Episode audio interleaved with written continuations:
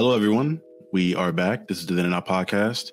Uh, we're doing another one of our point of interest uh, discussions as far as the makeups of film or just anything else we're interested in. I think the first one we focused on uh, dialogue within film. Uh, this one we are going to be getting into the unsuccessful ending of trilogies and why a lot of trilogies that we've seen throughout film history have just we feel like haven't stuck the landing. Yeah. Um, Yeah, it's Yeah. a it's a weird phenomenon or epidemic. It seems like I mean Mm. everything from I mean, and we don't mean to offend anyone with uh, the movies we talk about here.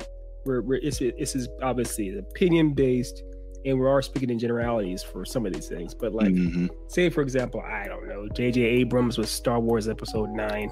Oh god, I knew you were Star Wars. uh, and I, I didn't mean to go the right away, but I had to. We just had a really great Star Wars discussion a day ago, and you go back to do this to me. not barely 24 hours ago but but it, the the thing about it is is that it's like why that that particular dismount hurts so much is because it's so over the it's like so evident that there was no planning at all in advance for that kind of a of, a, of that film it almost Right. seems i went back and watched uh, last jedi not too long ago and it almost seems in a lot of ways like that should have been the ending of the trilogy right there like there's Mhm. it's kind of a pretty definitive things you could have done ending right there in another sense. So it's it is bizarre, and I think that may be why trilogies or you know the, the final film in a series oftentimes goes a, a, awry is because they don't plan all three stories properly. Yeah, that the, J.J. Abrams Star Wars in particular, I think, was a very special case um, in regards to the fact that they had to deal with just the toxic fan reception of a lot of certain plot points, and instead of standing fast on their decisions for plot standings, they decided to rewrite and like backtrack on each movie going forward. Mhm. Uh, biggest thing being like Rey not having a special bloodline or some divine fate that she was destined to do. Yeah. Uh, it was supposed to be just she was a regular person that just happened to be very strong and happened to be the one that was the main character of the story. Then obviously the next movie on, they decided to make her literally a descendant of one of the strongest people to ever exist in Star Wars history, being Palpatine. But not to, um, not to make her an ascendant of that, they had to resurrect him from the Mhm. grave and say, "It's like where have you been?" The movie opens with the dead speaker, something like that. It's like it pretty much like they're saying, "And he's back. Don't worry about actual having a, a reason or rationale behind it. He's just back. Get over it. Here we are." It's like, well, Right. now you're treating us like we're dumb. You also mentioned the idea of having to try to walk back or doing some fan service or whatever nonsense it was. There was also the idea too that you know Finn and um, and Poe may have actually been uh, in a relationship, or they may have actually wanted to be in a relationship together, and there are lots of fans that wanted that. And obviously, they they were worried about the ultra conservatives and people that wouldn't be in favor of an openly gay relationship in any capacity. So they made them out of nowhere. They made them both. They gave them both love interest, either one in the past for Poe or one that was Mhm. aspiring for for Finn. And it's kind of like this seems unnecessary. What are we doing here? And they also made Rey and in in uh what's his face uh Kylo coming together. It's like this is what are you doing? Stop this. even weirder with that. Well, the, the Finn thing in Poe, I, I saw some people saying that. I more so got the vibe that Finn and Rey were supposed to be a thing. Um, and I think we've talked about it in the show before, to where I saw that even more so in the last movie, in which they did this weird thing in which they were sinking into the sand pit, and he said, "Hey, I had to tell you something before we die." Mm-hmm. I'm Yeah. thinking in my head, "Oh, it's I love you." That's got to be the thing because you're about to die. What else would you have to tell her in the last moments of you both being alive? I know. Um, and then they just like disregard that ever happening in the, going forward in the movie. Like it never. Yeah, there's no payoff. There's no payoff for that at all. Yeah. That it's- one I feel like was kind of race related with him because even I think the Chinese posters they had him like completely taken off or like completely shrunken, um, like versus what they had in America oh, or other. Uh, yeah, they were just really bad to him, like to the point where he said he never wanted to come back. Well, yeah, no, know. I- extremely well, sad to me. Well, it's also the same as with uh, Kelly Marie Tran, uh, Chan, the one who was uh, Rose. yeah, films like she she got all she got all the amount of death threats and stuff she had to deal with.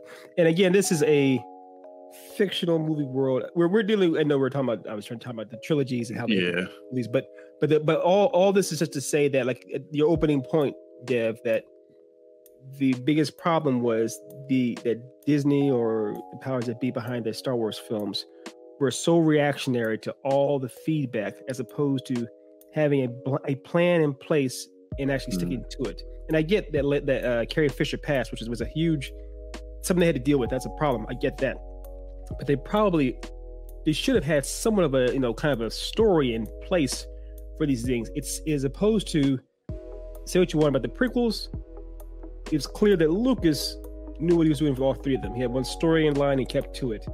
These, it, it felt like it was three different cooks in one kitchen, and they were making three different meals, and then they try to serve them. It's like, what is the, what is this cuisine? What am I eating?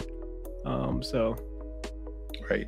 And to, to bring things full circle in regards to sequels, I know we've been on the topic of Star Wars for a minute. Yeah, we have. We apologize. I personally will have a tendency to get on Star Wars for a long period of time. Yeah. But to bring that full circle, I think a lot of the issues when you said, uh, going back to what you said in regards to people not having plans, I feel like with a lot of trilogies, I don't think they start as trilogies. I think the first movie was really well done and it usually makes a lot of money. And then studios are like, well, we need more than one of these.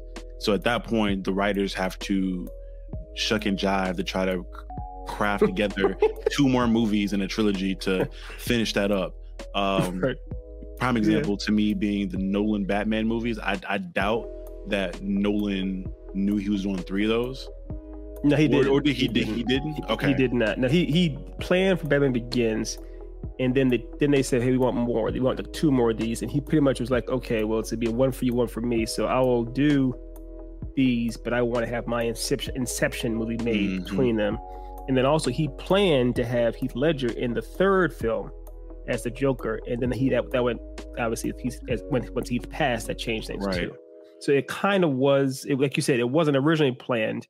Then they did say we want two more, and he kind of had a plan in place, and then that plan got shattered because of uh, he's passing. Mm-hmm. So. And those movies to me are the perfect example of the the formula that a lot of these trilogies go under. It's the first movie, which is usually the origin establishing movie that um takes the main character, the protagonist, or the world, or whatever you're trying to establish. And usually those aren't always the best ones. Usually those are the decent ones that are setting up everything um, and establishing these characters. And then the second movies are when they usually go into uh, either the character's progression in regards to a new character being introduced, whether it be a villain or otherwise. And those are usually the ones that shine the brightest and that validate uh, the sequel or the the the desire for a sequel. That right. being the Heath Ledger Joker, um, that being Spider-Man 2, things like that, mm-hmm. to where those just do extremely well. And then from there, it's like, well, we can't not do another one now. We've seen how successful the second one was and how much better it got. We have to do a third one. Right. Um, and that third right. one, it's once you hit that peak, it's extremely hard to to land land to stick landings.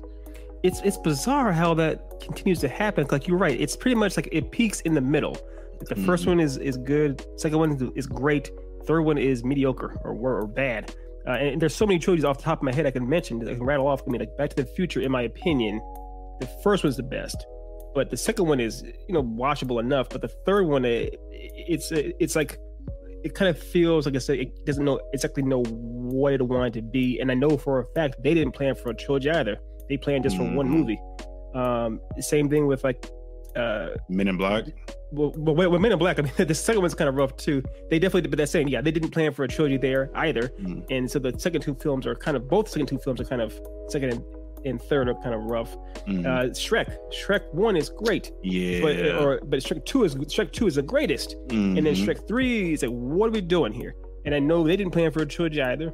Kung Fu Panda one and two are very good.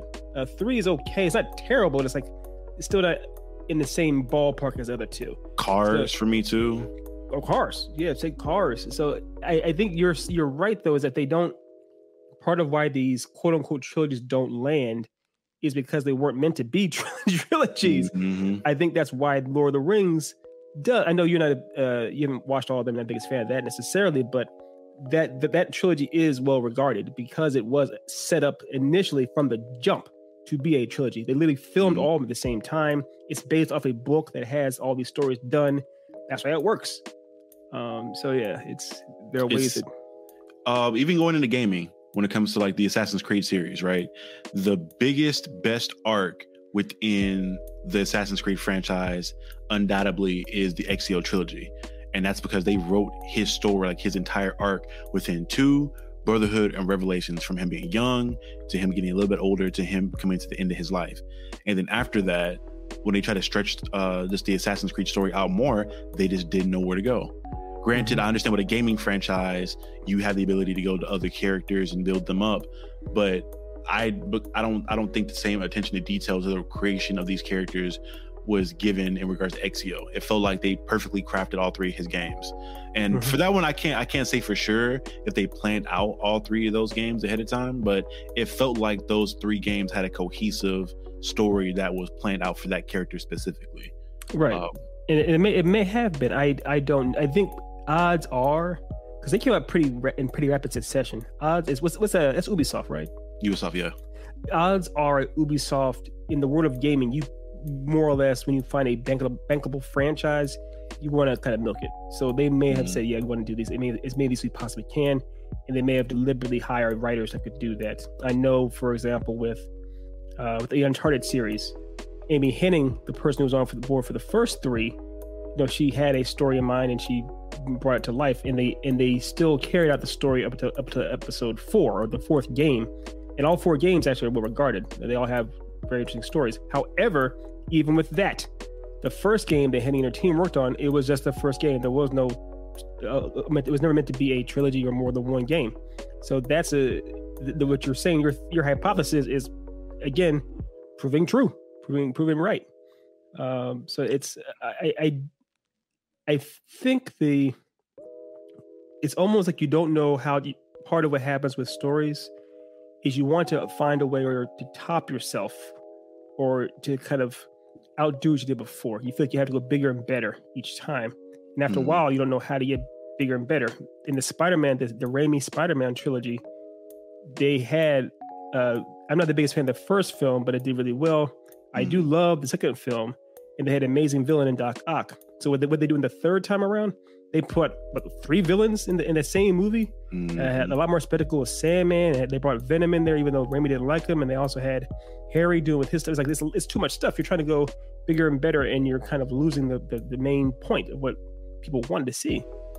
So, so a question I would have for you. Obviously, you are a writer who is somewhat accomplished and has written multiple stories now. Um, this is more so getting into what a lot of these people go through, a lot of the writers go through within these projects. How difficult would you think it would be to write an entire story, um, almost akin to Akira, uh, Akira Toriyama, where you write a story for a character and you end his arc, like you have a definite ending in your mind of where he ends, and then you're forced to can not only continue that person's story, but to write X amount of sequels to that person's story going forward. How difficult do you think that would be in your opinion to do so?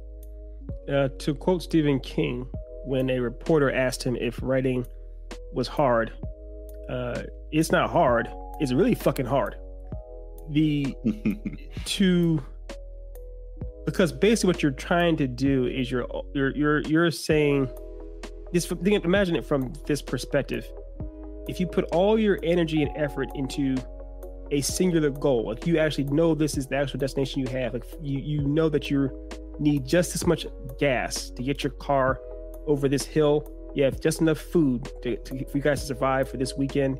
Right. You have uh, you have all these things planned out specifically just just to so just just to do this one mission. And then someone's like, "Cool, uh, but we need we need you to go another another ten miles, and we need you to stay there for the week." It's like I didn't plan for that. I don't know how to do that that's I you're breaking my brain. How am I going to do this? You're breaking my brain. Uh, mm-hmm. It can be done, sure, but it's very very difficult. And I think that's a you, you bring up a good point by saying that how hard is it to if you have a definitive end in your mind as a creator, writer, director, whatever it is, and then they're like, well, now we need you to do a lot more. It's like I don't have more. I'm done. Mm-hmm. My story's over. Uh, and that's something I have an issue with. I, have had a conversation with my gym buddy, uh, my gym buddy recently. He obviously isn't the biggest fan of Dragon Ball or the Dragon Ball series and doesn't really like it too much. Um, he obviously believes it falls off at the Buu saga, which a lot of people do. He obviously, um, like he obviously doesn't like Dragon Ball. It's like we don't. Why do you like Dragon Ball? But yeah, yeah, a lot of people don't. I, I think. Well, this is a side tangent. I think a lot of people are at a point now where we have so many well done anime like a JJK, like a My Hero, that they look back on a lot of the earlier anime that helped pave the way and kind of look down on them because they're not at the same quality of writing that these current anime are. Oh, Granted sure, that those original anime kind of had to pave the way and give show what not to do for these other mm-hmm. anime to do those things and exceed. Right. But that's a whole conversation for another day. We can use that for a different topic. True. But True. Uh, obviously, he had a lot of issues with the Buu saga, and what I brought up in discussion point was Akira Toriyama did not even want to do that. Like the difficulty in, like you said, taking a definitive end in your mind and then extending that forward into a whole new arc now. And we already know how much he packs into an arc. It's you want me to replicate what I've done in the past with the story of a character that I already had done and wanted to leave it there. And it's one thing to say that because he had to re bring he had to bring the story of Dragon Ball back to life. And I'm guessing in his mind, all right, Gohan's a new main character. I can just write from Gohan. That's at least easier because I have some he has more growing to do as he's a kid. But him, the, the, the studio, they're going to be like, no, everybody loves Goku. We got to bring Goku back and continue to make him the main character, main protagonist. Now we have to bring Goku back to life and do this story arc with him where I've developed him and full like the development I have planned for this character is completely done and finished, and I had him die, and that was the definite resolution. But now I have to pull some more development out of my ass. Like, what else can I bring up with him to develop? And I think mm-hmm. that's where you see a lot of plot holes when it not even plot holes, but just a lot of holes in the character of Goku, where he seems like he's been the same character since the Cell Saga. In a sense, he's gotten more power ups and found different villains that have pushed him past his physical limits. But as a character, it doesn't feel like he's developed anymore. Like he has the same desires, the same motivations, the same modus operandi that pushed him throughout the entire series up until that point. Mm-hmm. He's got a literally like a new coat of paint, being the different color hair he gets from the Super Saiyan transformations. Right. Yeah, a new coat of paint, a new mm-hmm. coat of a hair dye. But mm-hmm. the so there's a couple of things that are interesting there. What you said. The first thing is, I'll just I guess the last point first. Goku was never meant to really grow. He's a flat arc character. I didn't even talk about this before on the show. He literally doesn't change from the start of Dragon Ball. He always he pretty much has the same personality. The people around him change and grow because of him, because of his because of his enthusiasm and things of that nature. Goku gets stronger, yes, but his personality doesn't change, which essentially he doesn't have an arc. He's not trying to. His goal is never to grow as as far as getting smarter or or wiser or understanding how, how to do with his family better or be a better father. None of that stuff happens. Vegeta is the character that has an arc. He has he actually has a couple of arcs, um, and he actually does change by the end of Dragon Ball Z, uh, essentially. And you, if you watch it, if you actually do watch the show, you see Vegeta go from being a straight up villain to being someone who's willing to give his life multiple times, multiple ways to save his family and to save the world. Uh, but Goku, that's pretty much the same thing. The other thing is that I know that Akira Toriyama obviously wanted out of Dragon Ball a while back, and they kind of wanted him to keep going back and doing more and doing more. Mm-hmm. And the mm. whole idea with Gohan was because uh, I think the original idea was Cell. The Cell saga was meant to be kind of the end of the story in a sense, and that was meant to be the goodbye for for for Go uh, for Goku. And then Gohan was only meant to be a temporary leader. And as Akira Toriyama was writing the story with Gohan, he's like, this guy, Gohan doesn't have the heart to be what Goku was because he's not Goku. Um, mm-hmm. It's a different kind of character. So Toriyama realized it himself while he was writing. It's like I can't, I can't make Gohan work. I just can't do it. I have to have someone, and pretty much mm. I have to bring Goku back in order for the story to keep going. And the whole idea was, like you said, he didn't necessarily plan to have any more sagas. It was the Buu saga wasn't supposed to actually happen, really. So it, the yeah, if you if you plan for a dismount as a writer, creator, director, what have you, and you are forced to extend it, that's a good reason as to why things will fall apart. That's a good reason as to why a, a trilogy is oftentimes going to fumble. Now, let me, let me ask you this question, Dev. As we're approaching the release very, very soon, I think it's tomorrow, the release of uh, God of War Ragnarok, mm-hmm. the video game. That's a game, I think it's, this will be the second installment in this particular saga with mm-hmm. Kratos as a father and, and having a son. You know, I just said the same thing twice. But the I believe this game might be the end of that saga of the two-parter. I don't I don't know definitively, but how Possibly. do you think how do you think it'll play out having this as the dismount of that of that saga? So this is very interesting. Um, I'm glad you brought this up. It was something I was going to say for the actual drag. Uh, I said Dragon Ball. So on that, uh, for the actual God of War discussions we were going to have around the game. I'm I'm very interested to see what happens. I'm not sure. Mm-hmm. Obviously, um, the first Kratos doesn't really. He gets some from. He, I think he's kind of like Goku in a sense. Granted, I'd already argue with discussion you had on Goku that I guess I argue he develops and grows in some aspects, but that's a conversation for another day. But I think Kratos is actually what you more so uh, would call kind of a flat character in the, like the first bunch of games, at least, at least prior to the PS4 games, where he kind of just seems like the same person um, as he's this rage revenge monster. He's just finding new ways to come back and fight through it, and that was very much so uh, change within the PS4, uh, not remake, but the sequel, in which he's going along this journey of uh, coming to to peace of his past actions and becoming a better father. And that was an amazing arc to follow because it's something completely different from that character. And knowing his past history, we saw just how difficult that journey of development was with that character, even more so with the development of his young son, along with that, discovering mm-hmm. who they were. Mm-hmm going forward, I don't even know because at this point, it feels like a lot of the issues Kratos and Atreus had with, with each other, as far as Kratos being honest with him, as far as Atreus kind of growing up and becoming more of a, not a man yet, obviously, but more of just a, a, a established person that's who aware of who they are and what they are and where they come from. Um, it seemed like everything had been resolved by the end of that first game, like releasing uh Freya, I think it was his mother's name. Yeah, releasing Freya's ashes.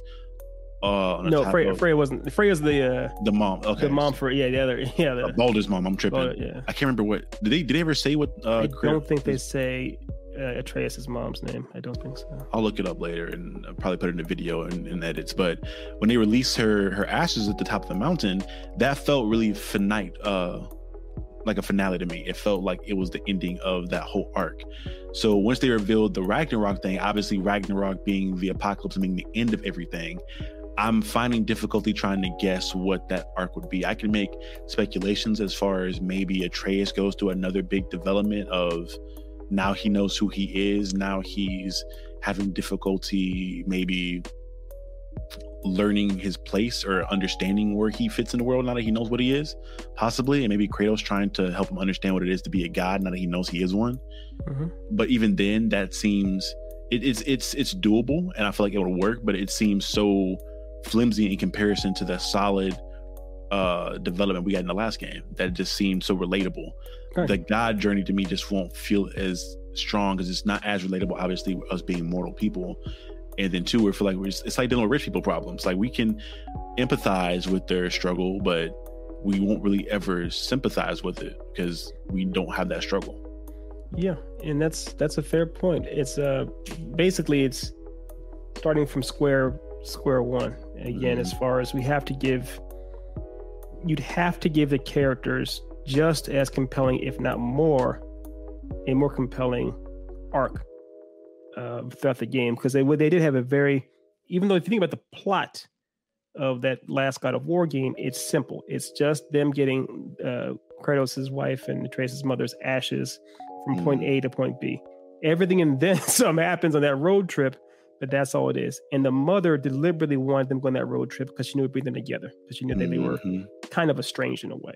So now that they are more a more cohesive unit, I guess the next thing will be to see what adventure they go on to as father and son together, as opposed to a journey bringing them together. And right. I don't know what it would be. Like you said, it'd probably be something involving gods or whatnot, or them being gods, what have you. But uh, but I'm I'm I'm hopeful. I mean, I saw the game's getting good reviews and stuff, but we, who knows? Mm-hmm. Who knows how it plays out? Another game. Uh, I know we're, we're really long here, but I'll keep it real short. Another game that I feel kind of fumbled that had a massive, massive following for the first game was The Last of Us. Hmm. And my own hold on, careful with this one. because I still haven't played the second one quite. We yet. won't get too far into the details, but basically, everything that worked about the first one, as far as the whole the arc between the characters, in a similar vein to Atreus and Kratos, with a you know a paternal figure and a child coming together. That's mm-hmm. in The Last of Us, is in a lot of ways dissipated in this sequel. And it's almost when you backtrack or reverse all that progress, it's obviously going to upset fans, upset people. Like you don't want to undo what you've done in a sense. It it uh, and I'm trying to trying to be vague here with with the details, but mm-hmm. I think if when sequels do that, it can upset people. Think about it. You just talking, we're talking about arcs. If you have a character go on a massive journey and learn all kinds of things and get to a new place in their life, and then you start the second film or second game or second story off with them being right back where they were at the very beginning of the last mm-hmm. of the last movie or last game or have you. It's like, what's the point of this? What are we doing, guys? So I get that. Um, I was gonna get on that part, that point specifically, as far as, uh, like you said, in the second installment or just a sequel installment, if you make the character just kind of like you said, start over from the beginning, it makes everything prior to that seem for naught. Mm-hmm. Where what was the point of going through all that struggle and strife when we're just going to be right back at the start? Yeah, and I think that's where something like the the Dark Knight does well, where through Batman Begins, you go through a lot of the difficulties that Bruce Wayne had of becoming the Batman and learning how to be that person. And then we he's acquired all those skills. Now the new issue is he's the Batman and he has all this strength, but now he's dealing with his relationship with the city he's protecting now. Mm-hmm. So you're adding in a new dynamic where it's not mm-hmm. just the Batman. The Batman's established. The Batman's strength and skills are unmatched, and that's that's never going anywhere. Right. But the difficulty lies in the relationship with the people and the city that he's meant to protect, and how they view him and how they view themselves. Um, yes. And then you add in the Joker there to point, like to put a mirror to Batman to show him, not even a mirror, just kind of sh- just demonstrating to Batman and kind of pointing him in the direction of like, hey, the city isn't what you think it is. The city is chaotic in nature. Like human beings, given opportunity, will do horrible things to each other if yeah. if forced to do so. And he just served as, I guess, like not not not like Jane Jane uh John Doe in in seven as far as we talked about him being the embodiment of the city this more so felt like a chaotic um a, a, law, chaotic, lawful chaotic, pretty much. Yeah. Essentially, yeah, where he's just there to point out the the hypocrisy in certain things, or I'm sorry, chaotic the, neutral. I'm sorry, chaotic neutral. Sorry about that. Exactly. That's what he felt like in that movie. Um, and I, I, think with a lot of other sequels or trilogies, that's where that's where like again, this is a really long-winded and a 30 minute uh yeah we've gone everywhere we've the issue everywhere. but i think to kind of have some wrap it up and have a finality to it. I think the issue is these movies do not try to innovate and add in a new struggle that's unique to that film. It's mm-hmm. always in relation to a previous film. It's always starting over from scratch and having to work your way up to a new power boost or a new skill set or a new weapon or something of some nature, uh, or just a new villain who may possibly be a carbon copy of the previous villain. Mm-hmm. I think in order to do a sequel right in any fashion, rather be second, third, fourth, fifth, sixth, seventh, you have to add in a new uh difficulty or a new problem that isn't just a copy of the past one. Right. Um, and sometimes for two movies, you can have it to where that problem spans two movies. I'm I'm perfectly fine with that. Um, something like the Harry Potter movies and how they broke that up into part one and part two. I'm fine with that because at least that struggle is a continuation and it's a different part of the struggle. It doesn't just feel like the same thing in the mm-hmm. past struggle. But that that's my that's at least my personal um, solution for sequels and landing that trilogy. Having a new problem that is unique to that film and ending it and navigating it through a a special way and having a sense of finality to it. Do not leave those trilogies open to a sequel for me personally. If you if you want to do a reboot later on, I'm not against that of trying to reboot uh, something for a future generation. But if you're a writer or you're a director of your own creation and your own story, you have to have some sense of finality to it and make it feel like I was on this journey with this character or these people or whatever else. Right. I, I, it makes perfect sense. Yeah, it makes perfect sense. And I'll, I'll go the other direction as far as if you, if possible, try to have a plan in place for the story. Um, The mm. Matrix trilogy, the original, well, it's four films now, but originally the Matrix trilogy, it was never meant to be a trilogy. You can tell that too. But mm-hmm. they did plan on having doing the two uh, follow-up films. Uh, more or less, they had some type of plan for that. it's not executed well, but I get what they're going for. It's the idea of one long journey for Neo, essentially, and from him to go to, from point A to point B by the end of the trilogy, in a sense. For him, for him to find out what his purpose is, in the what they've said is that the whole idea that is it's first film's about birth, second film's about life, and the third film's about death in some capacity. Uh, so if you actually can find a theme and have it carry over for all three of your films or your whole story, kudos to you. If you can't, and you want to actually, like you like you said, Dev, actually have it where in each film the character has to have a new and equally compelling journey that they must go on, that works too. But don't try to rehash the same idea in a, in a different way because odds are you'll you know you'll, you'll fail. All right. And yeah, man, that was a great discussion. Um, I have fun with these. Again, I'm loving these types of videos and recording these. So if you guys are enjoying these, let us know and give us potential topics you want to hear about and want us to discuss going forward in the future. Uh, yeah, that's yeah, definitely chime in about what you want us to, talk yeah. about. Yeah, because we can have our own personal bias topics we want to talk about all day, 100%. but um, it would be really fun to hear from the audience what they what they would want to hear from and hear yeah. about.